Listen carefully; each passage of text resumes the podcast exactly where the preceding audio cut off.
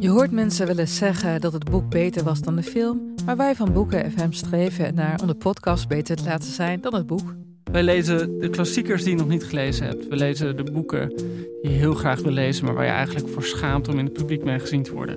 We lezen de Libris-winnaars. Uh, we praten over de Nobelprijslariaten. Allemaal zoals je een etentje hebt dat je moeiteloos mee kan praten en dat het lijkt alsof je helemaal belezen bent. Wij zijn Ellen, Joost en Charlotte van Boeken FM en je kunt ons luisteren in je favoriete podcast-app.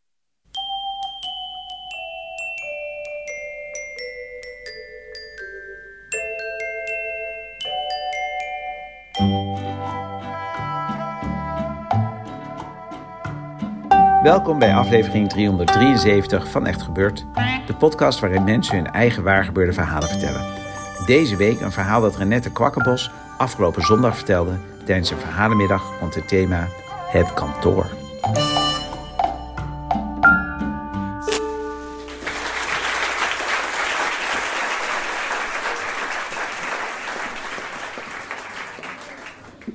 Er zijn uh, twee dingen die je over mij moet weten. Ik uh, geloof niet in bovennatuurlijke krachten en ik ben uh, geen impulsief persoon. Drie jaar geleden woonde ik uh, in Utrecht. Ik was student geschiedenis daar en um, ik had een bijbaantje bij de Domtoren in Utrecht als gids. En later coördineerde ik ook de gidsen. En je moet je voorstellen, in Utrecht, in het midden van het oude centrum, heb je het, het Domplein. En in het midden van die, dat plein staat uh, de Domtoren, een middeleeuwse toren. De hoogste kerktoren van Nederland, 112 meter en 32 centimeter om precies te zijn. En die toren die staat los van de kerk waar die bij hoort, staat in zijn eentje op het plein. En in een van die gebouwen aan dat Domplein zit het VVV, de thuisbasis van de gidsen. En daar kun je als bezoeker ook je kaartje kopen voor de rondleiding. En dat VVV is een hele grote, lichte ruimte met uh, dakramen bovenin. En als je zo omhoog kijkt, dan kun je de toren zien vanuit het VVV. En verder zit een hele heel typisch VVV folder, rekken, uh, plusje domtorens kan je daar kopen, dommies, aanzichtkaarten. En ik vond het heel erg uh, leuk om gids te zijn. Je had altijd bijzondere ontmoetingen met mensen in je groep. Bijvoorbeeld Amerikanen die het echt amazing vonden als je ze vertelde dat ze in een gebouw waren dat almost 700 years old was. Oh my god, that's amazing, that's so old. En uh, Spaanse uitwisselingsdocenten die uh, dachten dat ze de 495 uitgeholde traptreden op hun uh, naaldhakjes naar boven zouden kunnen. Maar wat ik het leukste vond uit, altijd was eigenlijk het einde van de rondleiding. Want dan was je boven op de toren. En dan uh, kon ik van het uitzicht genieten, heel vaak. Uh, dus ik zag de stad onder me liggen in de ochtend, in de avond. Ik zag de seizoenen veranderen aan de hand van het uitzicht. Dus dat vond ik echt fantastisch. En op een gegeven moment veranderde voor ons als gidsen veranderde de sfeer een beetje in de rondleidingen.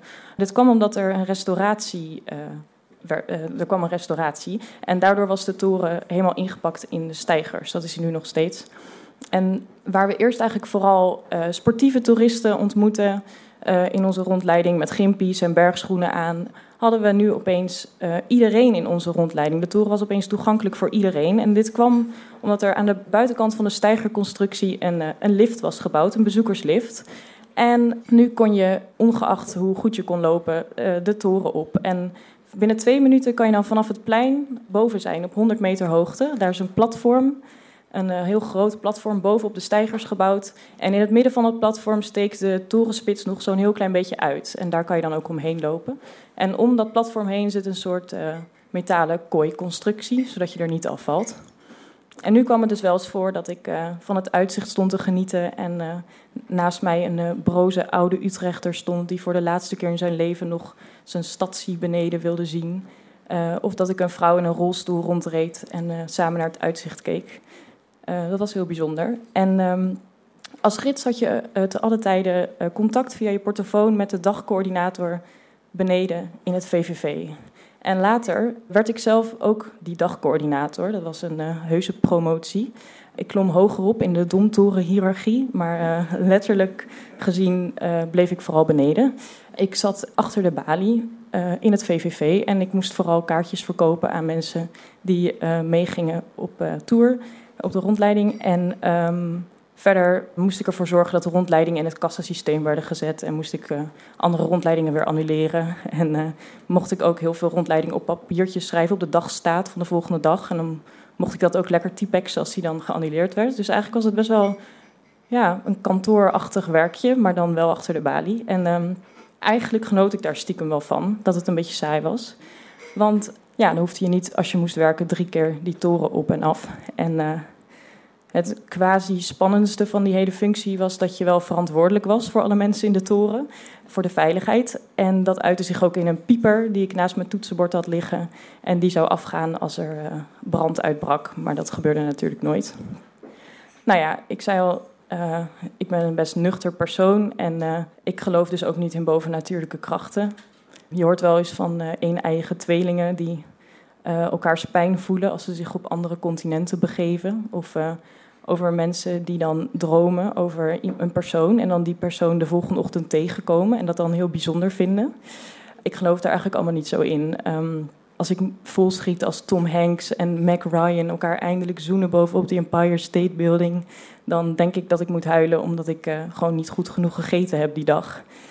En um, nou goed, nu was er dus een dag dat ik uh, beneden zat achter die balie als, als dagcoördinator. En ik, uh, ja, het was een hele warme, windstille, benauwde dag. En als het benauwd is, dan komt er nog één veiligheidsrisico bij waar je als uh, coördinator rekening mee moet houden. En dat is onweer, de kans op onweer.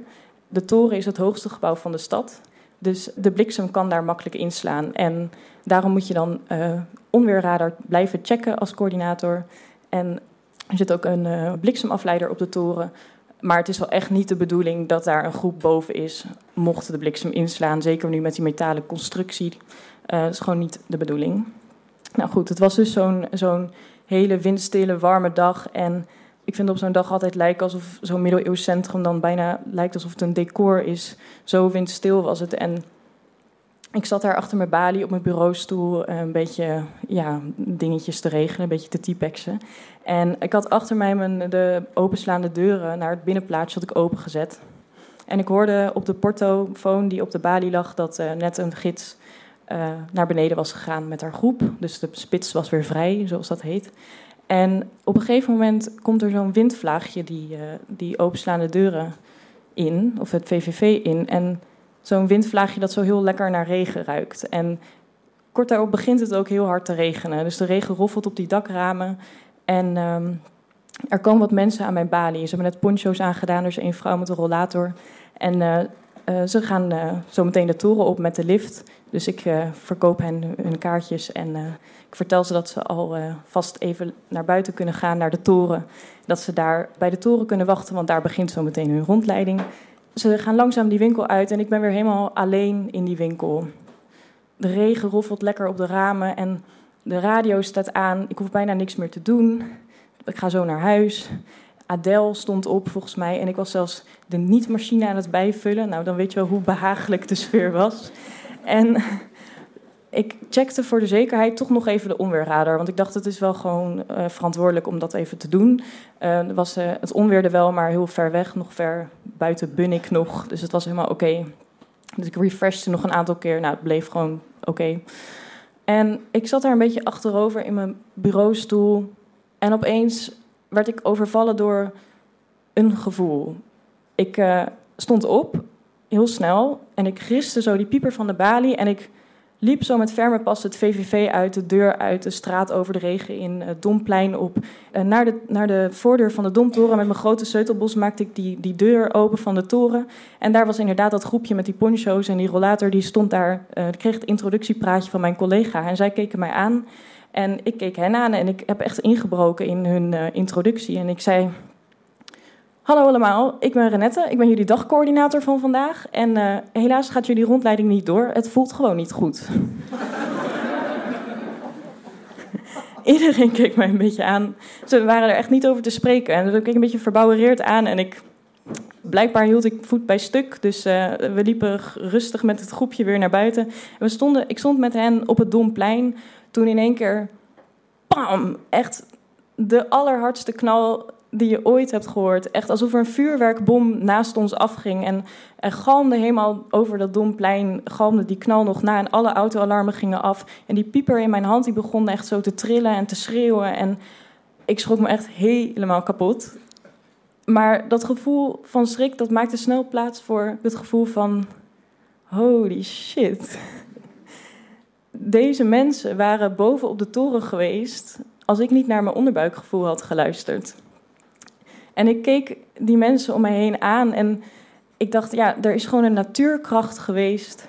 Die bliksem die heeft uit het niets de domtoren gekozen als doelwit. En ik, een heel klein mensje daar beneden in een rode polo van de domtoren, heb dat aangevoeld en ik heb daar iets mee gedaan. En ik, ik keek die mensen om mij heen aan en ik dacht, we zijn samen nu onderdeel van, van een verhaal van mythische proporties. en ik, ik kon niks uitbrengen. Dus ik keek ze allemaal een beetje gewoon op zo'n beetje zo'n heilige manier aan. En,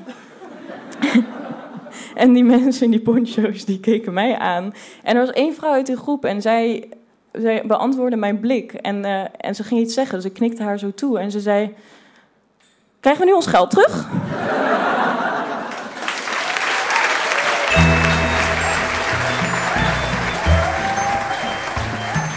Hoorde een verhaal van Renette Kwakbos. Renette is journalist en gaat binnenkort ook aan de slag als museumdocent in het Rijksmuseum. Bovendien is ze sinds maart lid van de redactie van Echt Gebeurd. Dus als jij ook eens bij ons wilt komen vertellen, heb je kans dat je door haar begeleid wordt. De thema's voor onze komende verhalenmiddagen zijn leugens, een veilige haven, het gezin, woede, het huwelijk en het dorp. Heb je een mooi waargebeurd verhaal bij één van die onderwerpen? Nogmaals, leugens, een veilige haven, het gezin, woede, het huwelijk en het dorp? Geef je dan als verteller op via het formulier op www.echtgebeurd.net. En woon je in de buurt van Deventer? Kom dan op 4 oktober kijken in Theater Mimic. Want die dag organiseren we een workshop verhalen vertellen voor jongeren tussen de 16 en 21 jaar. En s'avonds resulteert dat in een echt gebeurd avond in de theaterzaal. De voorstelling begint om 8 uur en kaarten zijn te koop op www.mimic.nl.